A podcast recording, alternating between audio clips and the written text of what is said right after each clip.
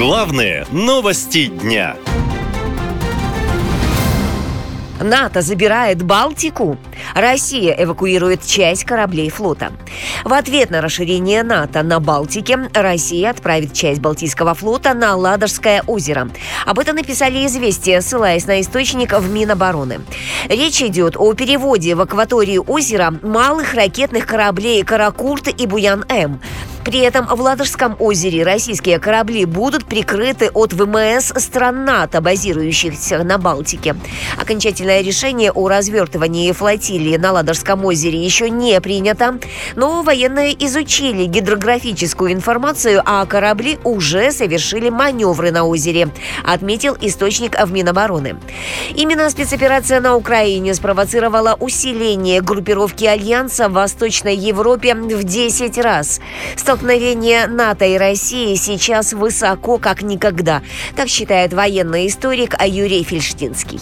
Чем дольше длится эта война, тем больше Запад понимает, что столкновение с Российской Федерацией абсолютно неизбежно до победы. Можно ли одержать эту победу через поддержку Украины, я не знаю. Но то, что если это окажется невозможным, НАТО придется вступать в эту войну, и НАТО вступит в эту войну, в этом я абсолютно убежден.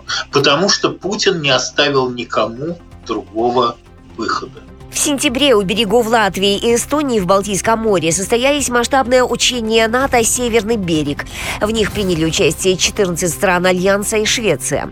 На них отрабатывали вывод союзных войск в Балтийское море и высадку десанта в случае войны. Учение возле российских границ – это не только игра на опережение, но еще и демонстрация для России силы Альянса, считает военный эксперт Евгений Бачинский. Основная цель – это демонстрация силы России. Если она этого не понимает по-человечески, то будут демонстрировать с использованием военной техники. Во-вторых, вопрос присоединения Финляндии к НАТО уже решен. Это страна НАТО, Швеция на подходе. После вступления Финляндии и скорого присоединения Швеции к НАТО этот военный альянс получит полный контроль над Балтикой. Баланс сил изменится не в пользу России, говорят эксперты. Балтийскому флоту будет сложно свободно действовать, хотя он все равно может представлять опасность для НАТО, считает военный эксперт Михаил Самусь. По его мнению, спецоперация вернула почву под ноги НАТО. Путин последние несколько лет просто постоянно задает тон, он формирует повестку, а НАТО только реагирует. НАТО нужно взять на себя смелость, принять не только Финляндию и Швецию, но и Украину и Грузию, и мы увидим, что получится. Любое неправильное движение может вообще стоить России всего, что у нее есть.